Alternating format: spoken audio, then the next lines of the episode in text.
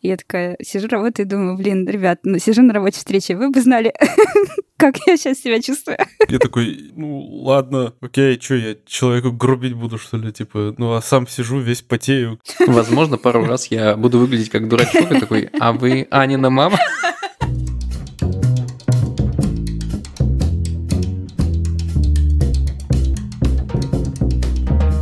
У нас тут это, новый формат, да? Вот, привыкайте. Мы тут уже с Ваней бывалые, мы тут типа как дома. Вы как эти, вы как деды, которые на серфинге такие welcome to the internet, follow me. А мы здороваемся в новом формате или вообще? Или вообще нет, с ноги не просто вылетаем.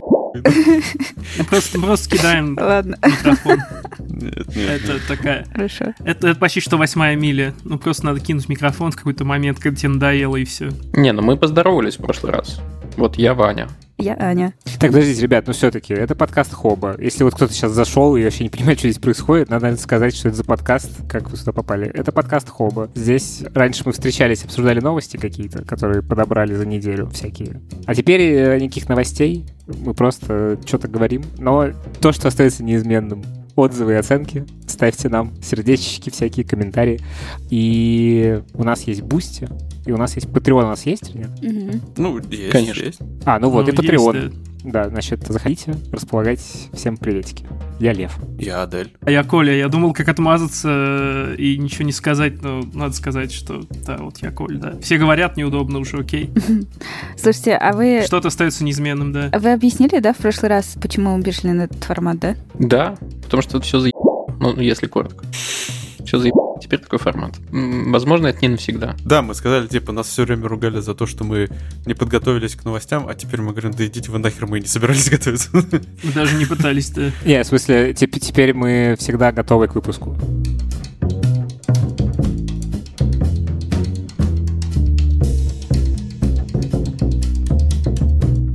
Слушайте, а можно я еще закину причинку одну, пусть она тоже будет озвучена во втором выпуске «Лайтовой хобы». Немножко о том, что мы вот собирались и разговаривали на шестерых, что же нам делать теперь, потому что казалось, что просто обсуждать новости, как ни в чем не бывало, смысла нет. А потом мы решили обсуждать, видимо, не новости, не только новости, а вообще все подряд. Но, короче, такой формат без рамок и без границ, он, кажется, даст нам чуть больше свободы и возможности не быть скованными каким-то обычным форматом какой-то обычной прошлой жизни, которой нет. Я тут подумал, может быть, и это выльется в еще один плюс. Я просто эти вещи тоже как-то на эти темы рассуждал в прошлый раз. Мне еще одна мысль в голову пришла. У нас нередко происходило такое, что кто-то отказывался записываться из-за того, что думал, ну, или был очень вымотан и не был в состоянии искать что-то новость, какие-то новости, что-то изучать, и поэтому просто предпочитал как бы, ну, пропустить? ДЗ не подготовил, стыдно, чё. Да-да-да. А тут такой формат, он как бы сам по себе ни к чему не обязывает, и, может быть, наоборот, приведет к тому, что нам чаще захочется записываться из-за того, что это будет, в первую очередь, расслабляющим каким-то времяпрепровождением непосредственно для нас. Вот сегодня нас пятеро, и это довольно редкая картина для новостных выпусков. Так, и что дальше-то происходит? Что дальше происходит? Дальше, вот, как у тебя, Аня, дела вообще? Рассказывай. Что новенького? Давно не виделись. Я третью неделю на антидепрессантах. Такая вам новость. Так, как? Как? Расскажи. Я, на самом деле, даже думала, вот мы когда обсуждали с вами тоже, что можно делать с подкастом, мы обсуждали еще, что можно делать какие-то спешл-выпуски про темы, которые мы сами копаем там со всех сторон. И я много чего читаю про антидепрессанты, про их работу сейчас. Короче, я думаю, что как-то, может быть, в отдельный выпуск это вынести, даже не знаю, потому что, конечно, тема очень интересная, противоречивая с разных сторон. Но я словила огромное, огромное количество побочек. Просто я пережила, мне кажется, в один из дней афганскую войну, не знаю, можно ли сейчас так говорить, но, короче, много чего у меня было, но сейчас уже нормально все выправилось, я повысила немножко дозу, но не до конца, не до той, которую мне еще прописал врач, и пока на ней. Были ужасные побочки, были и очень смешные побочки. Короче, я два дня ходила просто как будто бы эффект точно такой же, как ты под... Ну, не настолько интенсивные, но вполне себе чувствительно. В общем, у меня аж даже зрачки были Ого. Вот такие большие. Я подумала... А ты становилась более искренней? Да-да-да. Они не работают на искренность. А тебе нравилось трогать стены? Ну, условно, я просто хочу понять все эффекты, которые ты получил. Он же работает так, что высвобождается да. очень большое количество серотонина. И, типа, похожий эффект получается или что? Сейчас Кархарот нас, наверное, будет проклинать, когда будет слушать эти медицинские обоснования. Но вот те, которые антидепрессанты, которые у меня, это ингибиторы обратного захвата серотонина. То есть они тоже завязаны на серотонин. Но ага. эффект реально похожий. Я потом пошла гуглить, конечно, его нету в побочках перечисленных, но я нашла там всякие треды на Reddit, где это обсуждают, и поговорила со своим психиатром. Он сказал, что в целом не специфично, но может быть такое. Но ощущения, да, такие. Ну, то есть э, тактильно очень, да, все сильная тактильность, там какие-то мурашки постоянные такие по телу, приятные. В целом, ну, такое достаточно ощущение легкое. Забавно, что при этом, то есть вот я два дня примерно с момента, как я утром принимала, и до вечера, и так вот два дня подряд я была в таком состоянии, при этом тебе же нужно типа работать, там еще что-то. Я такая сижу, работаю, думаю, блин, ребят, ну, сижу на рабочей встрече, вы бы знали, как я сейчас себя чувствую. Ну, ничего, нормально. Так и что, эффект непосредственный есть? Работает? Тебе лучше? Или, я не знаю, как, какого эффекта нужно добиться? Три недели, мне кажется, мало, ну, для того, чтобы прям... После двух недель должно первое появляться, но я первые две недели была на совсем крошечной дозе, потому что словила очень большие побочки, и сразу ее сильно прям снизила. Мне кажется, что эффект есть. Очень сложно понять, потому что я, ну, настолько большие были побочные эффекты на старте, то есть меня там просто в дикую паническую атаку вывело долгую, и у меня просто мозг вообще не работал, это было очень страшно, и там физиологические разные штуки, что я, значит, промучилась бессонницей всю ночь после этого в этом состоянии, там, и весь день не проснулась, ну, встала, когда на следующий день я такая, я должна сделать все, чтобы... мне не нужно было пить таблетки. Потом я продолжила пить таблетки, просто с более низкой дозировкой, но это меня пнуло очень сильно в сторону того, чтобы ну, как-то вообще посмотреть на свое состояние эмоциональное на протяжении там большого количества лет последних, как на какое-то состояние, с которым мне нужно постоянно работать каждый день и работать с тем, чтобы не было там этого долгого там депрессивного состояния. И, короче, ну, там есть разные инструменты, не только антидепрессанты, есть и физические, и там спорт, и медитация, и все подряд, и там терапия, конечно, я продолжаю, есть разные методы терапии. В общем, я активно что-то начала такое делать, и немножко еще там в жизни кое-что поменялось, и поэтому я не знаю, где здесь чей эффект, но мне кажется, что антидепрессанты тоже как-то этому способствовали. Но там все их нужно принимать курсом от шести месяцев, а то и больше. Меньше не имеет смысла, так что это такая долгая очень история, и я только в начале. Блин, мне очень, на самом деле, нравится, что с этого всего как-то снимается постепенно. Типа стигма какая-то. Типа просто у тебя поломался кусочек тебя, его надо как-то починить. Чтобы его починить, нужно что-то, ну, принять какие-то химические штуки. Ты их принимаешь необходимым курсом. Бац, ты вроде как починился. И, и никто не говорит, у-у-у. Блин, это очень здорово. И ты такая херак, и начала этот выпуск просто с этого. Я такой, блин, мне кажется, типа лет десять назад вряд ли это было возможно. Ну, короче, это как будто стыдненько было. Мне кажется, что вообще это, ну, важно про это говорить. Я тоже, мне кажется, могу сейчас сказать про свой опыт, потому что я последние два месяца принимаю, это не антидепрессант, это нормотимик, это называется такой класс веществ. Вот, потому что мне поставили циклотимию, ну, предположитель, мой психиатр, к которому я пошел в августе. Прости, а что это такое? Ну, опять сейчас Кархарот заругается. Насколько я понял, это типа как биполярка, не биполярное расстройство, но немножко схоже, но не с такой амплитудой, как у биполярки. Но амплитуда прослеживалась некоторая, причем такая давняя. То есть мы, когда я к психиатру пришел, мы часа полтора просто говорили о моих последних десяти годах жизни. Это было интересно. И я... еще не вышел даже на рабочую дозу, потому что мы еще медленно ее повышаем с психиатром. Но через месяц я прям ощутил, что... Во-первых, самое интересное было, что у меня... Короче, я к ней пришел с таким запросом. Я говорю, знаете, у меня ощущение, что... Я не помню, рассказывал я в подкасте или нет. Ну, короче, что все мои эмоции и чувства, как будто я в каком-то очень толстом презервативе нахожусь, типа я ничего не чувствую особо. То есть ни грустного, ни веселого. Это как бы клево, когда, типа, всякое говно происходит. Оно, все мы видим, происходит. Вот. В плане, что ты не сильно чувствуешь. Но в целом, как будто бы и радости ты не чувствуешь, потому что, типа, вообще все притуплено. И у меня был момент, когда там на какой-то четвертой неделе я вдруг такой, а я чувствую эмоции яркие, типа, нифига себе, типа, как это бывает. И мы с ним потом, ну, созвонились, я рассказал, продолжаем повышать дозу до рабочей. И в целом я понял, что если бы не это, я бы сейчас, мне кажется, был в очень большом дерьме. Типа, если бы, это, если бы этого похода к психиатру не было и не было препаратов. Причем, что это работает очень постепенно. Как будто постепенно разработчики дописывают нужные модули. Или там, ну, типа, убирают баги, которые были, и, ну, типа, чувствуешь себя просто лучше постепенно. И это не какая-то, ну, типа, супер яркая штука. Но, не знаю, я прям благодарен современной психиатрии. У меня, наоборот, у антидепрессантов самый часто встречающийся побочный эффект — это ощущение вот этого эмоционального как-то, ну, когда... Притупление, Притупление, да. Причем, ну, то есть это один из каких-то не мифов, но частые ошибки, что вот там люди, которые не знают, что такое антидепрессанты, думают, что это просто, ну, какие-то седативные штуки, которые тебя, значит, в такое состояние вводят, в котором ты как овощ. Но современные антидепрессанты, последние волны, которые ингибиторы обратного захвата серотонина, они так не работают. Но при этом побочка такая есть и часто встречается. И... Но я сейчас не знаю на самом деле. То есть это, с одной стороны, побочка антидепрессантов, с другой стороны, это Это признак, ну, депрессии тоже, когда ты просто перестаешь чувствовать сильно хорошее и плохое. А я, ну, всегда, я вообще там очень интенсивно по жизни переживаю и хорошие, и плохие эмоции. И, ну, для меня это прям как моя сильная сторона. Я всегда на это смотрела как на какую-то ценность мою, что я могу так глубоко чувствовать там и любовь, и, и ненависть, и все остальное, да, и грусть, и прекрасное, и непрекрасное.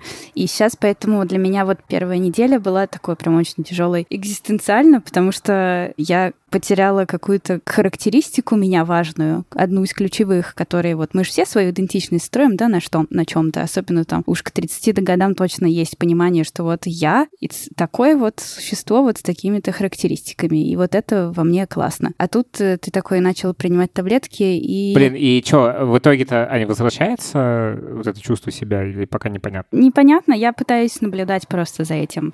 Я говорю себе о том, что... Я же так какой-то по буддизму, да, слегка... И там есть такая практика, которая называется... Аня сидит в варандовом сейчас, если вы не знаете. Есть такая практика, которая называется метта. Это практика любящей доброты, ее еще называют. Это Цукерберг? Нет. Там две Т. Это такая, в общем, медитация, в которой ты добра желаешь всем. И, значит, сначала себе очень сильно добра желаешь, потом любимым самым людям и так дальше, в общем, всем остальным, до кого дотянешься. Вот. Да, наверняка. Нет, кстати, ну, мне кажется, что да, я периодически всех перебираю. Когда там тяжело, то ты, ну, можешь, правда, добра пожелать только себе там и лучшей подружке какой-нибудь, которую любишь, там совершенно невозможно. А когда есть силы, тогда дотягиваешься и дальше, и дальше, и дальше. А вот, собственно, вопрос. А надо пожелать добра даже тем, кому сложно желать добра? Ну, в теории, да. То есть она... Если вы понимаете, о чем да. Одному второму деду. В теории ты доходишь... До врагов тоже, до тех, кому ты испытываешь, mm-hmm. да, ненависть Прикольно. Или еще что-то.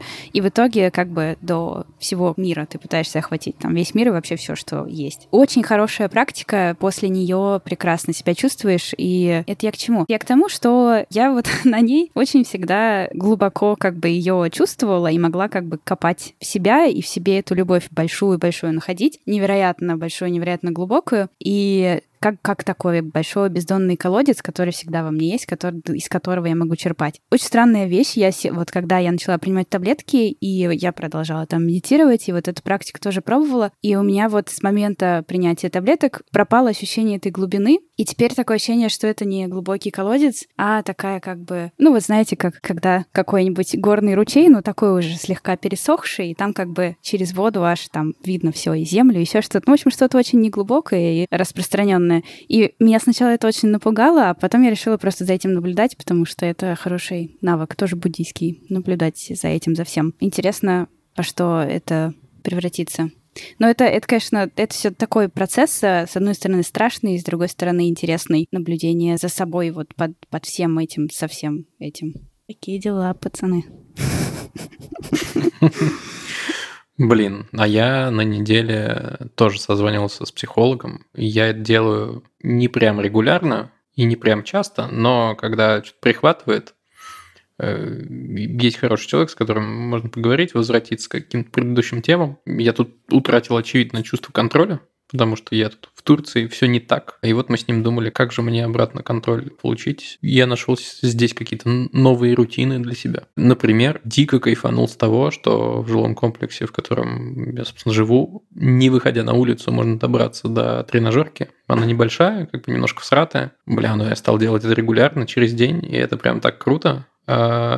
И это как-то сильно устаканило. Это, мне кажется, один из тех якорей, которые вот сейчас у меня, у меня есть. Прям такой, через день ты ходишь в зальчик и херачишь. Класс. Прикольно. Спорт. Перекликается, кстати, у меня здесь... есть привычки, теперь появившиеся здесь у всех, кто сюда переехал, появляются какие-то свои маленькие штуки, которые, типа, ты делаешь, чтобы, ну, короче, поймать состояние, когда тебе хорошо. У кого-то это поход в любимую кофейню, у кого-то еще что-то. У меня, значит, это поход на площадь Дизенгоф в Тель-Авиве. Я не помню, рассказывает или нет. Ну, короче, там площадь, где, значит, ты... Там есть лавочки, есть фонтан посередине. Кстати, очень прикольно реконструировали в итоге, потому что раньше там была очень странная херня, где собирались наркоманы. Вот. И всякие личности не очень хорошие. Дальше ее перестроили. Там был проект реконструкции. Короче, там стало прикольным городским пространством это место. Там последние, не помню, сколько лет. Ну, типа лет пять, наверное. И помимо скамей там такой типа газон, на котором расставлены обычные садовые стулья, и ты можешь любой стул взять, любое удобное место тебе поставить и сесть. И я, значит, беру себе американо-ка, это типа холодный американо, сажусь на этот стульчик и сижу. Типа вот это мое занятие, иногда английский делаю на этом стульчике. И это типа одно заземляющее занятие. А второе, я себе три дня назад, уже четыре получается, купил велик. И это так, ребята. Я, типа, сейчас в день проезжаю по двадцать километров в среднем, типа, по, по, ну, там, из одной кофейни в другую, по городу, какие-то дела, там, что-то забрать. Мне кажется, я сегодня полдня не мог что-то в себя прийти, и только под вечер выполз, и все равно проехал свои, там, двадцать километров, но, мне кажется, я под... немножечко крутить педали. Сейчас, наверное, надо взять денек перерыва. Но в целом велик — это просто... Здесь вообще велокультура такая, что ты себя не чувствуешь каким-то маргиналом, что ты, типа, по городу гоняешь на велике. Тут, типа, дохера людей на велике гоняют. Ну, как бы много на самокатах, но в целом, короче, есть там... Понятно, не все покрыто велодорожками, типа, тут есть вопросики. Но в целом ты как бы не чувствуешь себя каким-то, ну, типа, странным в городе, где много людей на велосипедах. Такой, как бы, обычная вещь. Типа, в Москве себя в целом чувствуешь тоже нормально в центре, но если ты где-нибудь там, типа, едешь по какой-нибудь большой дороге в Москве, то чувствуешь, конечно, как ты себя не, не в своей тарелке, не совсем в своей тарелке. Меня тут зависть пробирает. У тебя там сколько сейчас температур? Сейчас вечер, сейчас скажу. Где-то двадцать три, mm. наверное. Вот, пошел вот. Ты. А у тебя сколько, Адель? Сейчас восемь. Утром было плюс два. У нас семь, между прочим, с Колей. Так что О, мы выиграли. Себя. У меня пять. У тебя пять? Ну, у меня двадцать два. Балашиха. Балашиха стынет быстрее. Ну, кстати, очень интересно. Тут, с одной стороны, есть такая тема, что вот сейчас классное время в Израиле наступает. И наступило уже, в принципе, уже какой-то ветерочек появляется. Ну, типа в августе и там, в июле здесь жопа. А, не, пекло. не пекло. Да. Ну, то есть днем может быть жарковато, хотя я днем даже езжу спокойно на велике, и меня, типа, не... Кондратий не схватывает. Но в целом дальше будет все вот лучше, лучше, лучше. Типа в январе, феврале, типа с декабря по февраль где-то, здесь типа восемнадцать-двадцать градусов днем. Вот это э, классно. Но вот летом и ты начинаешь чувствовать разницу в градус. То есть типа вчера было там тридцать четыре, а сегодня тридцать три. Ты такой, о, да, можно дышать. Ну, короче, какой-то... Вообще, э, э, я раньше думал, что это все одинаковый... Оказывается, немножечко по-другому начинает работать организм и температуру воспринимать. А летом там же вообще, да, совсем ад с хорок. Да, слушай, нормально, все сидят в своих мозганах, в кондиционерах в смысле. Типа, нормально всем? Ну, типа, да, ты, э, ну, как бы, не ходишь особо, ну, днем. Вечером ты, ну, как бы, не чувствуешь, что прохладой повеяло, потому что, типа... не веет прохладой. Вот сейчас классно, потому что, типа, можно вечером выйти, и прям какой-то ветерочек приятный. Ну, то есть это все равно... У меня еще внутренне сегодня поймался на этой мысли, что, типа, есть такое чувство, потому что я привык в это время в году чувствовать упадок природы. И я несколько дней ходил и думал, ну вот, типа, осень, какие-то тут еще листья сухие валяются. Они как бы здесь всегда валяются. Ну, типа, просто. Типа, что-то отваливается всегда. Что-то. Потому что они от жары сухие. Ну, типа, да. Вот, и я такой, вот, сейчас будет... А потом я сегодня вышел и смотрю, а люди вообще как бы ну, не всекают, что они такие, типа, все, просто все ровно.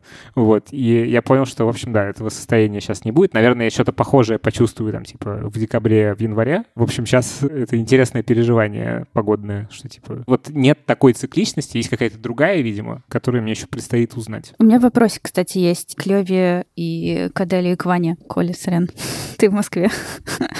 И я в Москве. Мы с тобой в ожидании ноября нашего. Ненавижу ноябрь. Ноябрь — ужасный месяц. Просто удалить ноябрь, я считаю, что нужно да. удалить его. Короче, вопросик такой. Социализируетесь ли вы как-нибудь осознанно? Делаете ли вы какие-нибудь осознанные телодвижения, чтобы вокруг себя создавать какой-то там комьюнити, не комьюнити, не знаю, ходить на какие-нибудь кружки, там, танцы и что-нибудь еще? В общем, социальные контакты как выстраиваете? Я могу первым ответить. У меня самый короткий ответ. Нет. Слушай, ну не то чтобы я... Так, давайте еще раз. Я сейчас в Турции, на южном побережье, здесь особая атмосфера, и в Аланье очень-очень-очень много русских. Ну, то есть, чтобы вы понимали, когда ты идешь по улице, и турецкие какие-то зазывалы или официанты в кафешках, они сразу начинают с тобой заговаривать на русском, просто потому что, ну, а хули кто это еще может быть? Ты там можешь случайно наткнуться на мою маму. Если ты увидишь кого-то похожего на меня, но постарше, это моя мама. А сильно похоже? Вообще говорят, да. Ну, хорошо. Я... Возможно, пару раз я буду выглядеть как дурачок и такой, а вы Анина мама? И, кстати говоря, ну, Аня такое имя популярное. Возможно, да. Да-да-да. Прокатит, может, несколько раз. Да, да. И поэтому, ну, социализироваться с местными русскими... Ну, типа, любители курортных городов турецких. Ос- особая публика. Это, ну, типа, особый контингент, да, особая публика. М-м-м, у нас немножко разный вайб. Мы тут с Серегой, а мы снимаем вместе квартиру, мы социализировались пока что друг с, друг с другом, с неким Дмитрием в тренажерке в нашей, которая здесь же находится. Нормальный чувак, чуть постарше нас. Он такой, вы откуда? Мы такие, вот мы из Москвы. Он такой, я тоже. Такой, хотите посоциализироваться со мной? Мы такие, да, хотим, давай. Нет. Не знаю, считается ли это за социализацию, но мы тут нашли Irish Pub. Я, по-моему, кидал в чатик подкаста фоточки с бухлишком. Вот, мы нашли Irish Pub, там чуваки говорят на английском, они, кажется, начинают нас уже узнавать. Вот. Ну, вот какая-то такая квази-социализация, то есть специальных каких-то клубов по интересам и чему-то такому пока нет. Возможно, кстати, потому что я все еще думаю, что это не навсегда и вообще ненадолго. Вот, у меня как будто все по-старому. Я дал себе пока что разрешение не думать вот очень серьезно о серьезном будущем и там всяких и кометах, и прочих ВНЖ. Ой, у меня было несколько примеров, когда со мной пытались социализироваться. Ты такой, нет. Я, вот, так, я, так, так. Я, я, например, я не помню, может, рассказывал, может, нет. Я просто люблю обедать позже, чем все остальные. Тут, тут все на обед уходят в одиннадцать. Я в одиннадцать только, я в одиннадцать только просыпаюсь, можно сказать.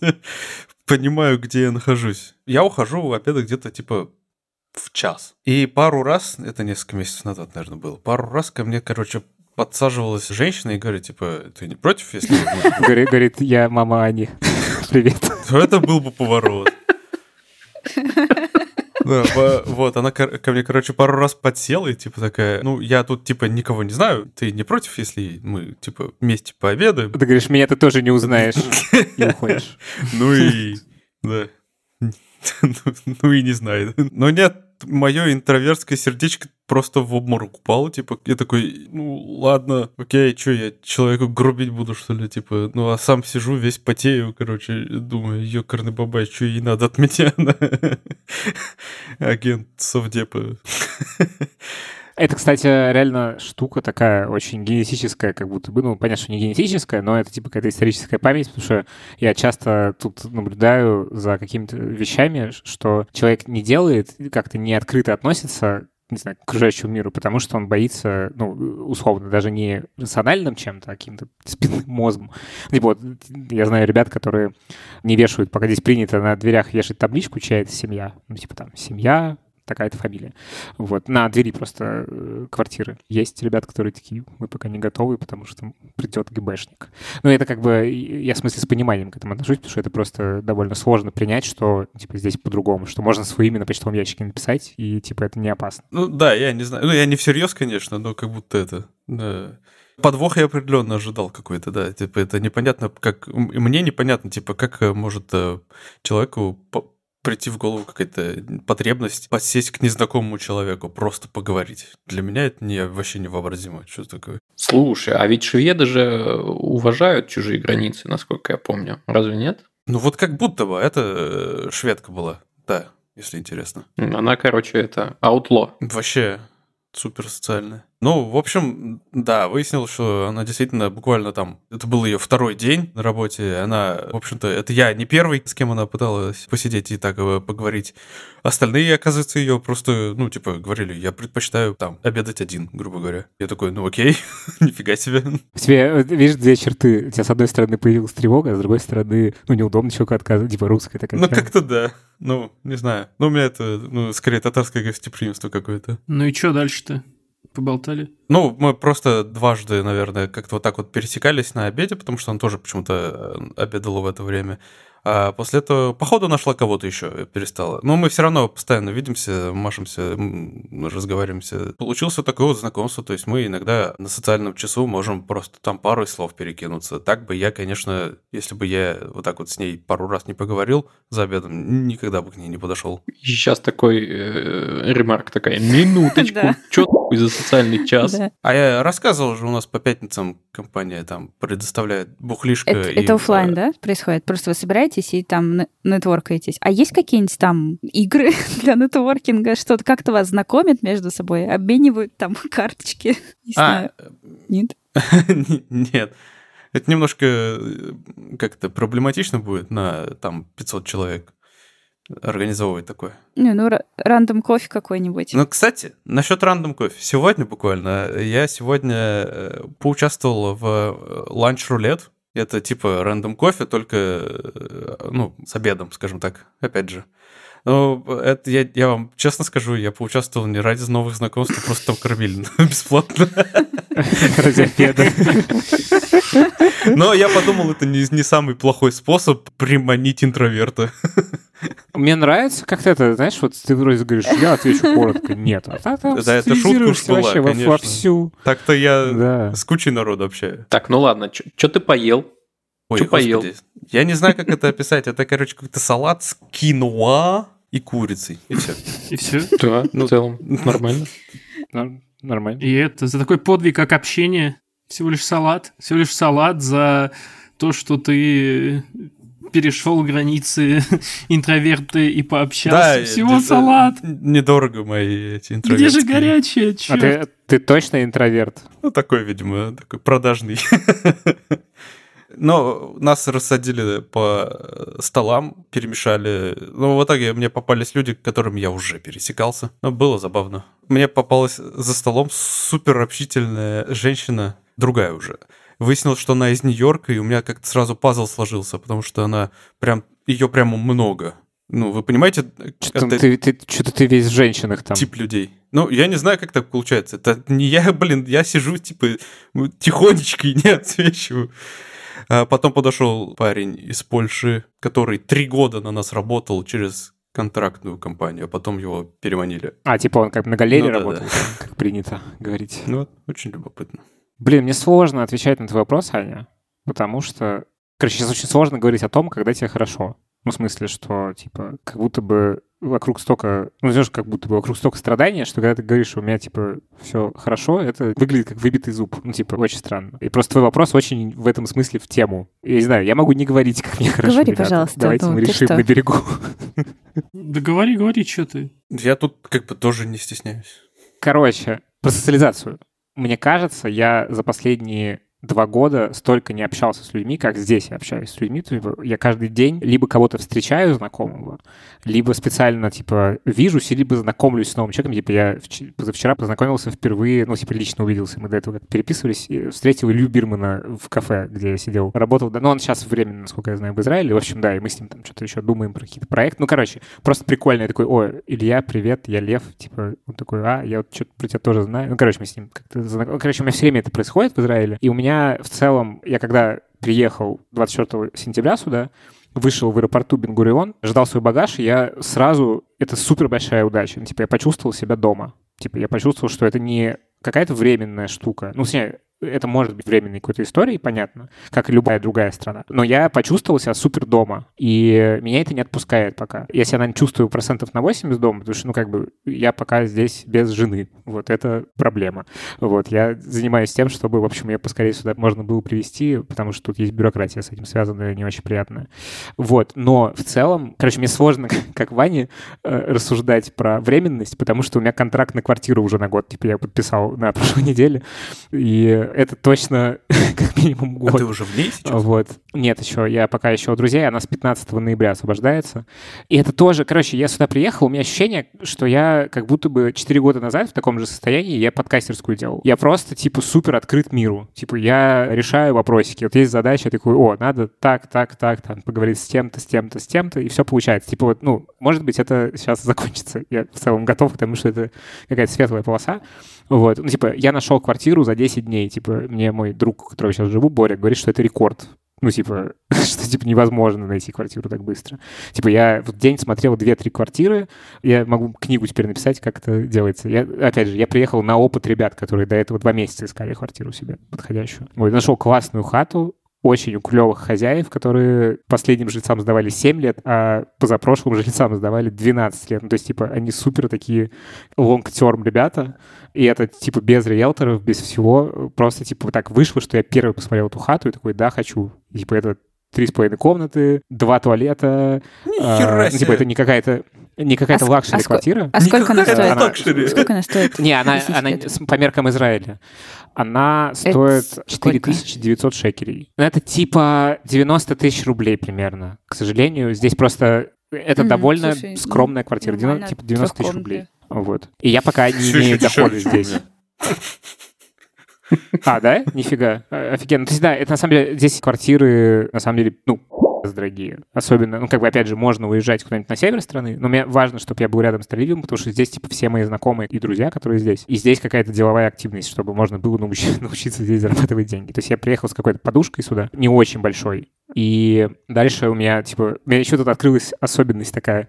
Если в Москве, если мне попадала какая-то мысль в голову, типа, надо что-то срочно сделать, я себя гасил жесткой тревогой. Типа, надо сделать, надо сделать. А сейчас у меня появилось состояние, такой как тумблер, типа, подумаю об этом, не знаю, через десять дней. И такой, о, все, думаем о чем-то другом. Ну, короче, возможно, это мои таблетки действуют, вот. Но в целом здесь как-то располагает вот не торопиться. Здесь такое слово, которое описывает страну, одно из главных слов здесь — совланут. Это типа такое терпение, типа, что вот, да, жизнь идет, что-то может не получаться, но ты как бы к этому относишься на лайтах, и все нормально. Типа, просто замедлись чуть-чуть. Вот, я это прям очень ощущаю. Короче, в отличие от многих других людей, которые сейчас уехали в вынужденную эмиграцию, кажется, мне повезло, потому что я здесь чувствую просто себя очень в своей тарелке, как будто бы, ну, типа, вот я там вот такой человек, если я как будто в этом месте сейчас нахожу, который был четыре года назад, который немножечко чувствовал сопротивление среды, что он такой, типа, вот я тут совсем знакомлюсь, там, что-то какие-то придумываю штуки, посмотреть на меня. Вот, а здесь как бы я себя не чувствую каким-то другим, типа, я просто кайфово, как будто здесь э, в целом среда располагает к тому, чтобы вот таким быть человечком. Поэтому, в общем, мне поэтому немножечко неловко, потому что иммиграция вообще-то джоб, пиздец какая. Вот, и, ну, условно, вот когда Лена сюда приедет, вот для нее это, скорее всего, будет довольно сложный период жизни. Это мы, как бы, мы это обсуждаем, и у нас есть план на этот случай, вот, но все равно, в общем, сейчас я ощущаю просто какую-то, ну, не эйфорию, но просто ощущение, что, ну, мне, мне хорошо, спокойно. А да, нетворкинга просто... жопой жуй, так как сказать. Вот. Ну, то есть, э, это я так долго отвечал на этот вопрос. Ну, как бы, а все говорят на русском, с, те, с кем ты не творкаешься? Ну, пока да, но я, типа, сейчас, значит, я пока не, не занимаюсь ивритом, я занимаюсь три раза в неделю английским, чтобы его подтянуть до какого-то нормального уровня. То есть я все равно много общаюсь на английском, потому что, типа, с людьми, которые не говорят на русском, общаюсь на английском. И у меня становится, ну, как бы, английский улучшается, я прям это чувствую, там, нормально. Я, например, вдруг осознал, что я внезапно начал понимать на слух, типа, девяносто процентов того, что говорят, если это, ну, не какой-то суперспецифический английский, а такой, ну, типа, более-менее, там, любой ролик на Ютубе, я из него, типа, не пойму десять процентов. Это вообще раньше было не так. Я раньше слышал английскую речь, такой, паника. Хотя я что-то мог понимать, но, типа, я все равно, типа, стресс чувствовал. А сейчас как будто отпустил. Ну, короче, да, это русский, иногда английский. Ну, как бы я хочу повышать количество английского нетворкинга и меньше русского. Но здесь сюда еще приехала куча людей, которые очень сильно, с которыми я и так в целом, ну, условно, хотел бы познакомиться, например, будучи в Москве, но почему-то не получалось. Вот. А здесь они как бы под рукой, и, ну, те, кто открыт, они супер хотят с тобой тоже пообщаться, и всем не влом. Вот. Слушай, прикольно. Знаешь что, Колян, я хочу до тебя все равно доебаться по поводу социализации. Несмотря на то, что... До меня? Ну, давай. Нужно ли тебе... Сейчас, сейчас Колян вот... трубку повесит. Такой, пока. Ребят, да, ребят, на часах у меня по расписанию конец социализации на сегодня. Я, короче, да, время смотреть в стену и, и, и грустить. Да, сорян, да, продолжим. Ну, короче, я не знаю, это, это, это, это вопрос или не вопрос. Я могу про себя коротко сказать, что мне не нужны специальные способы, чтобы пойти в какой-то, не знаю, клуб, где можно с кем-то пообщаться, придумать какой-нибудь там рандом кофе, не рандом кофе. Короче, мне внутренней потребности у меня нет, а у кого-то, возможно, есть. Вот, что у тебя? Вот мне просто, да, типа, хотел... на это с такой точки зрения заглянуть. Вот типа Лёва сказал, что у него, наоборот, кучу людей приехали, с которыми он и так в Москве хотел познакомиться. А у тебя, Коля, нет такой ситуации, что у тебя все твои, наоборот, уехали? Все уехали. Нет, кстати, ну, кто-то уехал. Вот у меня есть пара лучших друзей, и один из них свалил, например, да. Созваниваемся, он тоже сейчас где-то ездит, тоже без жены, грустит. В Ереване, по-моему, он как раз... Еще какие-то люди куда-то вот разъехались. Но, кстати, достаточно осталось людей, как бы вот костяк общения мой основной, он почти весь остался. Вот, ну, может, там пара друзей уехали. Но у меня не такой большой круг общения постоянный, и, в принципе, меня это полностью устраивает. Моя социализация, вот на этом уровне я считаю ее достаточной. Не, мне приятно с кем-то знакомиться, там, через там друзей-друзей, еще как-то вот при случае на тусовках где-то. Но я тоже не прилагаю к этому особых усилий. Я в этом плане ближе к Аделю, наверное, тоже. Ну, типа, если ко мне подсядут, да, я разговорюсь, и мне будет норм, но сам проявлять инициативу я не особо готов, мне комфортно вот в этих границах. Ну, конечно, жалко, что уезжают друзья. Я вот тоже так э, думала раньше, но потом поняла, что в целом ситуация, когда ты уезжаешь, она отличается от ситуации, ну, логично, когда ты в своей вот знакомой структуре, да, с знакомыми социальными связями, и когда социальные связи полностью обрываются, то на самом деле вот этот, ну, социализация, поиск, даже, ну, социализация — какое-то дурацкое слово, мне оно не очень нравится, но скорее просто поиск поддерживающих дружеских контактов, в которых, возможно, какое-то глубокое эмпатичное общение, которое, в общем, делает жизнь прекраснее.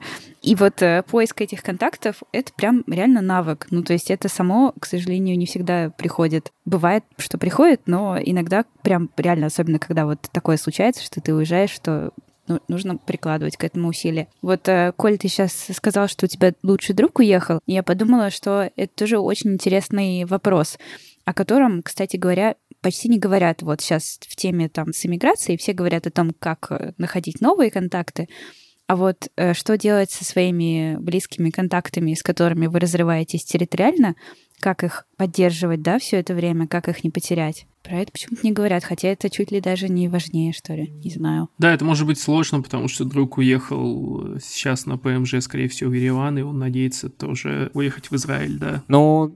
Блин, я сейчас решаю эту задачу, ну, в смысле, в ней нахожусь. Типа mm-hmm. я... Ну, и, Вань, ты тоже, да? Что вы со Светой пока... Да-да-да, мы, мы пока в разных городах находимся и в разных странах. Да. Вот, и, в общем, это задачка. Ну, как бы я чувствую, что ну, мы справимся, вот, но, конечно, это сложно. Ну, слушайте, знаете, что хочу сказать, что это, конечно, в любом случае какое-то испытание, семья, друзья, да, это все, ну, типа, сильно давит такой разрыв, но вот представьте, что если это произошло бы хотя бы лет пять назад, ну, типа, вот Zoom, ну, не было Zoom, ну, то есть он, он был, но это было как будто, типа, чё, видеозвонок, это что за хуйня такая, Skype, что ли, ну, типа, странно, как будто. А пандемия сделала это, ну, типа, совершенно нормальной вещью. И сейчас люди ходят по улице вот прям с, с видеозвонком, никто никого не, не стесняется. И это как-то немножко примеряет с действительностью. А если бы тридцать лет назад, Вань, ты бы заказывал междугородние звонки, международные звонки? Ой, мы так в, делали в, на, в, почте, да. на почте, да. Блин, это жесть. Я так, да, я успел поделать, кстати, так, на почте тоже. Звонил из деревни в Москву маме. Подкаст записывал. Да, всем привет. Меня зовут Ваня Звягин, и мы сегодня попробуем. И всем пока, потому что дорого. Да. Ну и, кстати, знаете что, у меня, у меня же есть еще опыт. Один из моих ближайших друзей, Витенька, с, которыми, с которым мы делали в том числе подкаст о че бэ, который, надеюсь, временно, все еще надеюсь, что временно приостановил свое существование. Он же давно уехал в Польшу, и вот мы с еще одним третьим нашим другом. Во-первых, это какие-то постоянные переписки в чате, ну, то есть это как будто такой фон, который никуда не девался. Вот переписки в чате были, когда мы все жили в Москве, а Витя уехал там, сначала в Минск, потом в Варшаву, и эти переписки никуда не деваются. Каким-то образом интенсивность вот не снижается. Мы, типа, каждое утро... Вот это интересно, кстати. Да, пишем, типа, ну, привет, что, как ваша хуйня? Фотки, ну, дикпики кидайте. Такое у нас приветствие, да. Нет, фотки нет, но это, это в основном эвфемизм. Ну, в основном, мне нравится, в основном. То есть какой-то там дикпик затесался все-таки в переписке. Да, да, да. Да, и чат называется Броманс, если что. Так что. Как будто у многих так вот the best корешей какая-то, вот это гомо-подтекст какой-то все время прослеживается. Это нормально. Потому что любовь это и дружба — это одно и то же, на самом деле, Блин, одна субстанция. Ну да, отношения. А, кстати, очень смешная э, деталь, что, значит, три месяца назад мои друзья репатрировались в Израиль. Мои самые, наверное, близкие мне люди, которые не жена и родители. Вот. И я, меня ужасно разъебал, что вот они все в другой стране теперь живут. А теперь мы в одной стране живем. И это, конечно, интересно, как жизнь складывается. Они далеко от тебя? Они нет, потому что они за стенкой. Я у них сейчас живу в квартире. Я понял, что... Вот, а когда я буду жить в своей квартире, ну, типа, десять минут на велике. Так, кайфец. Идеально, да. Кайф. Ребят, сейчас, сейчас я буду рвать формат. Короче, новость, которую я еще толком пока не прочитал, не осознал, но она претендует на звание важной новости, которую мне стоит проговорить. Короче, от доверенного источника под названием о вэ дэ-инфо, которая иноагент, порицаемая организация, да. Сейчас мне пришло сообщение, что российские госорганы начали вводить национальные эс эс эль-сертификаты, которые после установки дают возможность читать весь твой трафик, сообщения и все-все-все. Выглядит как какая-то паническая ерунда, но обычно о вэ дэ-инфо ничего такого не практикует. Короче, прикол в том, что если зайти на сайт Сбербанка, сейчас читаю прям пост, то у тебя ничего не откроется, тебе будет поставить сертификат эн у цэ Минцифры России, и тебе говорят, что это будет стабильная работа сайта, надежная защита, но на самом деле через этот сертификат организуется атака Man in the Middle, и он дает доступ к твоей истории браузера, к твоим сообщениям, короче, к очень многим вещам, которые в принципе, друзья, история сообщений где? В браузере? Ну, типа, условно, ну, приложение Телеграма. Да, да, да. В общем, перехват, трафик? перехват трафика, я так понял, всего, всего браузера идет через этот сертификат, который позиционируется как необходимый для надежности, безопасности, стабильности. И это не только у Сбера, это на других сайтах госорганов такая вот штука. Если его поставите, просто не настраивая, да. не ограничивая, то он получает доступ глобальный ко всему. И... В этом посте есть инструкция, где написано, что можно сделать, как можно ограничить этот сертификат, если вам прям необходимо пользоваться всеми этими сайтами, а им, к сожалению, пользоваться необходимо, потому что, видимо, и госуслуги затронет эта вот штука. Я приложу ссылки, почитайте и будьте, пожалуйста, внимательны. Вот я сейчас зашла на Сбербанк, и он мне не предлагает ничего установить, но он Сбербанк не открывает. Небезопасное подключение. А, ну, вот... Ни, вот, возможно, себе. Это еще развернется. Но будьте внимательны, я приложу ссылки, которые мне прислали. Сам их еще я вот только поверхностно просмотрел. Там есть объяснения подробные и инструкции, что делать. И как снести, если вы что-то поставили. Как проверить, что это у вас есть или нет, и как это снести, если это у вас есть. Я открыл Сбербанк, он мне открылся, но прям большая плашка такая сверху, типа «Установите сертификаты Минцифры России». Вот, да, об этом сертификате и речь. Ссылки приложу, посмотрите, это, считаю, важно. Блин, жесть. А чё, я, я подписана на о вэ дэ-инфо, но я не вижу там на это новости. Я тоже не вижу. Это волонтерский бот. А, и он, я на него тоже, ну, у меня тоже есть... Шок-контент, конечно. Ну вот мне скинули сейчас, прямо где-то в начале подкаста. Я... Мне было очень неохота прерывать э, этот вайб, но я взял и выдернул всех в тревогу. Ну, простите, это довольно важная хренота. Да вообще вайб был такой терапевтический, а ты взял опять всех это намандражирил. А я взял и выдернул всех, выдернул всех в тревогу. Ну, простите, это довольно важная хренота. Не, это супер важно, в общем, ребята, изучить. А подожди, а кто-то уже посмотрел, как, что за сертификат, как он устроен? Типа, что он там реально смотрит, куда смотрит? Я не успел, я только вот смотрел, что по ссылкам много инфы, и вот ссылки будут. А вообще дела мои хорошо. Я, я досмотрел, я досмотрел «Лучше звоните Солу». Это чудный сериал, он немножко поугас к концу шестого сезона, но он все еще чудный. Я купил себе новый звонок на дверь, смотрите, «Эра». Там тридцать пять мелодий или даже тридцать шесть. Там нужно установить сертификат э, Минцифры? Я не знаю, если там нужен сертификат Минцифры, может, он получит доступ. Блин, нет, нет, нет, он, он этот... Он не под, он не под кураторством Минобороны сделан, нет, это просто звонок. И я хотел сказать, у меня был квест, я проковырял кучу магазинов в поисках э, звонка, на который можно поставить свою мелодию. Потому что есть игра Bloodborne, вот помнишь, когда ты, короче, в начале вот там эти вот все, все местные чубки, которые не складывали, ты подходишь, они можешь факнуть чат «Away! Away!» Я хотел поставить вот эту вот... Да. А, истошный крик «Away! Away!» Да, а, ну, да потому да, что да. Гостеприимство. Я бы поставил этот из мема, который дед такой из окна выглядит. Вы кто такие? Идите нахуй.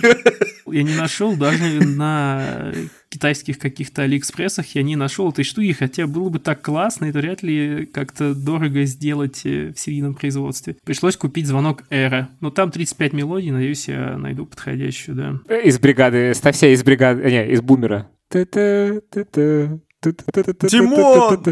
Димон!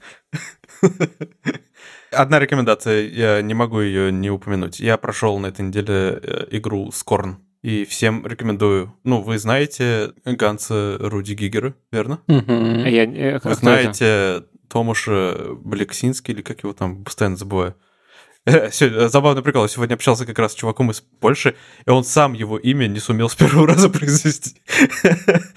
Вот, в общем... десять лет разрабатывали игру, которая вообще выглядит просто как живые полотна Гигера.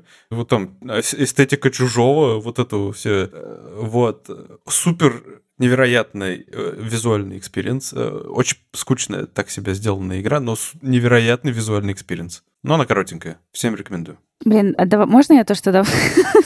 Давайте-то все что-нибудь порекомендуем. Я просто тут, я не знаю, может, кто-то из вас тоже послушал подкаст, выпуск подкаста Насти Красильниковой, который называется «Ученицы». Это спин-офф подкаста... Я, я решил, что я пока не буду его слушать, потому что меня разъебало. Да. Спин-офф подкаста «Дочь разбойника». Очень крутой подкаст. И вот этот весь сезон, который называется «Ученицы», он просто потрясающий. Он, он дико жесткий. Там про харассмент и насилие и домогательство в школьных элитных лагерях для детей. На примере Лэша. Это летняя экологическая школа, в которой преподают профессора и студенты из биофака эм гэ у и других школ. Дикие, дичайшие истории. почти невозможно слушать, но, с другой стороны, невозможно оторваться. Это просто какая-то потрясающая журналистская работа. Я прослушала весь сезон подкаста за один день, просто не переставая, я не могла остановиться. Я слушала выпуск за выпуском. Это потрясающе сделано, и это всем очень нужно послушать, потому что удивительный вообще мир. Вот так живешь в своем пузыре, а оказывается, есть люди, которые вот думают, что спать со школьницами — это нормально. И вообще, ну, то есть даже, ладно... Но... А потом они еще, эти люди говорят, что типа, ну, просто не было новой этики, и это было нормально. Сейчас уже не нормально, и ты, блин... Себе. Ну и на самом деле там, правда, очень важные вопросы про власти в отношениях, и даже, ну, не, не только про школьниц, не школьниц, да, тут уж ладно, может быть, вы понимаете это, да, просто вот очень-очень важная штука, и очень круто сделано. Я тоже рекомендую. Это вещь, которую я посмотрел две серии, но потом я себя осознанно остановил, потому что я попал в, в жопу абсолютную, но это сделано мега круто. Это би би си-шный документальный фильм, который называется «Раша». В общем, это тысяча девятьсот восемьдесят пятый — тысяча девятьсот девяносто девятый, «Травма зон». Фильм про Россию с начала перестройки до прихода к власти Путина. И это дико крутая документалка, которая сделана очень нетипично. Она реально сделана как такая, типа, документари-фильм без присутствия голоса автора, который там что-то рассказывает, какую-то свою позицию, еще что-то. Это просто такая нарезка из видеосюжетов, очень как бы со стороны снятых часто. Там мама провожает сына в армию, а сейчас в этот момент Афганистан. Типа, вот потом раз... И там просто какой-то кухонный разговор. Потом раз, типа, Курехин сидит на кухне и говорит про Амаров что-то с кем-то. Ну, короче, вот такой. И там такое получается лоскутное одеяло из сюжетов, и ты как бы перемещаешься из какого-то в менее, потом в супер какую-то классную часть этого времени. И это вот, вот так все происходит. И периодически есть подписи, типа, что это такое. Ну, типа, условно, там идет Горбачев и какие-то его на последнем, одном из последних съездов как ПСС, типа, его челы, и там написано, типа, этих чуваков называют номенклатура. Вот. Ну, типа, э, то есть это абсолютно без... Ну, понятно, что позиция автора в верстке этого, потому что сверстать можно по-разному. Но в целом ты попадаешь в какой-то такой адский кисель и рефлексию о том, как устроена Россия, что просто... Ну, не знаю, я все это время очень хорошо спал, потом я на ночь посмотрел две серии и такой, что-то я это как-то не могу. Я, да, я сейчас решил это отложить, но сделано это просто мое почтение. Блин. Ну что, надо всем советовать, давайте я книжку вам посоветую. Да, только, тоже... стой, прости, если вы хотите посмотреть эту штуку, я... ссылка будет в описании, но вам нужно будет там зарегаться, и нужно это будет делать с великобританского, конечно, с английского ви пи эн. Ну, типа, сервак выбирать Великобританию, иначе не пустят. Все. Да, есть такой нюансик. Книжка. Так вот, книжка – это научная фантастика. Ее написал Адриан Чайковский. Она называется «Дети времени». Завязка пока что, я не глубоко ее еще прочитал, завязка такая, две тысячи или три тысячи какой-то там год, люди путешествуют уже к другим планетам и добрались до терраформирования, переделали планету, на которую в попытке поиграть в богов закинули, хотели точнее закинуть кучу обезьян и какой-то специальный вирус, который ускорит их эволюцию. Но что-то пошло не так. В момент, когда они отправляли это все дело, обезьяны сошли с орбиты, сгорели, вирус попал вниз, повлиял на паучков, которые там уже жили, как просто, ну, типа, составляющие какого-то там биома. И паучки там начали... Там все человеки-пауки, да? Нет, паучки начали эволюционировать, а потом такая жесткая склейка. Мы оказываемся в каком-то корабле-ковчеге, который летит уже тысячу лет, пойми куда. А все человеческое нахуй вымерло, и я такой, ничего себе завязка, вот это круто. Вот, видимо, они, вот эти последние люди и паучки в какой-то момент встретятся, и будет весело. Крайне рекомендую. Блин, звучит как какой-то лютый мешап «Планета обезьян» и «Звездного десанта», и этого фильма, где... Двое летят, как это, пассажиры, где, короче, размораживаются двое. Да, просто такой мышатина. Есть еще этот «Смертельная планета» Гарри Гаррисона. Ну, короче, пока вообще топ. Всем советую. У меня, на самом деле, есть еще одна небольшая рекомендация, но супер маленькая. Короче, я тут это тоже подкаст послушал товарища дяди Баира. Для знающих людей это Хидео Кодзима. Любимый дядя Бурят. Дядя Баир. Вот, они замутили эксклюзивный подкаст на Spotify. И, честно, неплохой продакшн, я вам скажу. Типа, охереть там бюджетик, я так прям чувствую, это прям слышно. Мне отдельно понравилось. Во-первых, он там э, зовет к себе суперкрутых гостей. Он там Джордана Пила позвал на интервью, потому что ему фильм «Ноуп» понравился. Он там Мамору Си позвал, это который аниме «Призрак в доспехах», э, например, создал. А последний его выпуск был про его любовь к музыке, и он рассказывал про свою любовь группе, к Вангелису. Э, может, и к Любе бы в следующий раз рассказал, но пока Вангелис. И мне отдельно понравилось, ну, типа, эксклюзивность на Spotify дает определенные, видимо, преимущества. В частности, они сделали, разбили этот подкаст на главы, и в перебивках между главами играли целые композиции музыкальные, которые сам Кодзима выбрал. И, честно, ну, просто прикольно сделано. Особенно, когда в приложении смотришь, и там э, на такие главы разделено, прям как в Ютубе, например. Это очень классно. Я вот слушаю сейчас подкасты про музыку на Яндексе, Планетроника подкасты про электронную музыку, они, короче, берут какой-то город и говорят про стиль, который там зародился или там активно развивался, и это все здорово, но бесит, что они не вставляют музыкальные фрагменты. Они говорят, типа, вот это в плейлисте, и потом ты ставишь плейлист, слушаешь и вспоминаешь, что как. А. Это вот подбешивает. Я понимаю, это проблема, что там, видимо, видимо с правами, разрешения, да, да. то все. Ну и, наверное, да. это не, не партнерский, да, подкаст на Яндекс.Музыке? Нет, это Яндекс, это партнерский подкаст, и а. они, они говорят, что на территории России у нас есть разрешение использовать, но при этом ничего не вставлено. Ну, кстати, странно, потому что... Хотя я слушал подкасты Арзамаса про музыку тоже одно время, про историю музыки, там... вставляли фрагменты. Да, я, я же, и, я же редактировал подкаст ну, про поп-музыку «Научи меня плохому», который тоже делался вместе с Яндексом, совместно с Институтом музыкальных инициатив, кстати, который закрылся вот буквально на днях. Вот. Блин, он такой... Да, да, да, да, к сожалению, они приостановили работу. Вообще. Не знаю, может быть, они вернутся в каком-то новом обличии когда-нибудь.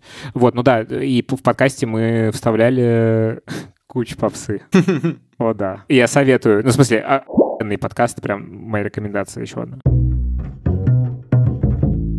Че, снова развеселились? Адель, давай, пока не поздно, пока никто не сбросил да, да, да. Закрывай эту лавочку. Грустняшку, делай свое дело. Дорогие слушатели, мы подразумеваем, что вы уже все такие замечательные котики и порекомендовали наш подкаст своим друзьям, и пошли там пять звездочек на Apple подкастах поставили, или там комментарии на Казбоксе. Вот, мы подразумеваем, что вы все это уже сделали, и вы можете сейчас задаться вопросом типа «О боже, у меня возникает неистовое желание им продолжать помогать. И как я могу это сделать?» Но не беспокойтесь.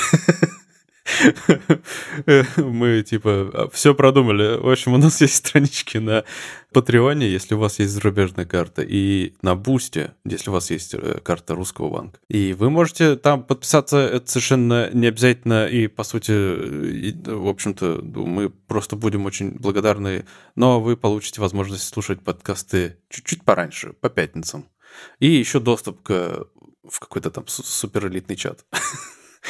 Какой-то, какой-то, какой-то там. там. Между прочим, не какой-то, какой-то там, там, а турбо-мега-суперчат. Супер-хоба-прайм, это... да, чат, да. Продаем бодрее, да. Да, суперчат. Да, да, какой-то очень суперчат. Но пока что вас не очень много. К счастью, может быть, или к сожалению. Но, в общем, у нас есть возможность поблагодарить вас каждого лично, чем я сейчас и планирую заняться. При этом на скорость. В общем, большое спасибо. Вадим Галушка, Сейлор Мун, Боровский Богдан, Фердас Муродов, Александр Лян, Константин Ульянов, Стив Йоба, Уиспер, Юрий Гагарин, Альфред Эссен, Элен, Карина Дудка, Альпака, Артем Шевченко, Артур Болицкий, Бака, подкаст Абонибе, Виталий Волынский, Грачик, Дэн, длинное имя, которое не помещается в табличку, Дмитрий Логинов, Евгений Давыдова, кто это? Э, Максим Сафонов, Настя Смирнова, Пермяк Соленый Уш, раньше был другой АК, Савла Апостолов, тот, кто покинул Омск, и Чарли Свон. Кто это? Это человек. Очень прикольно, что как будто бы эта нейросеть пишет каждый раз этот текст. Типа, и это на самом деле так и есть. Ну, в общем, почти, да. Большое спасибо, что подписываетесь. Да, спасибо вам большое.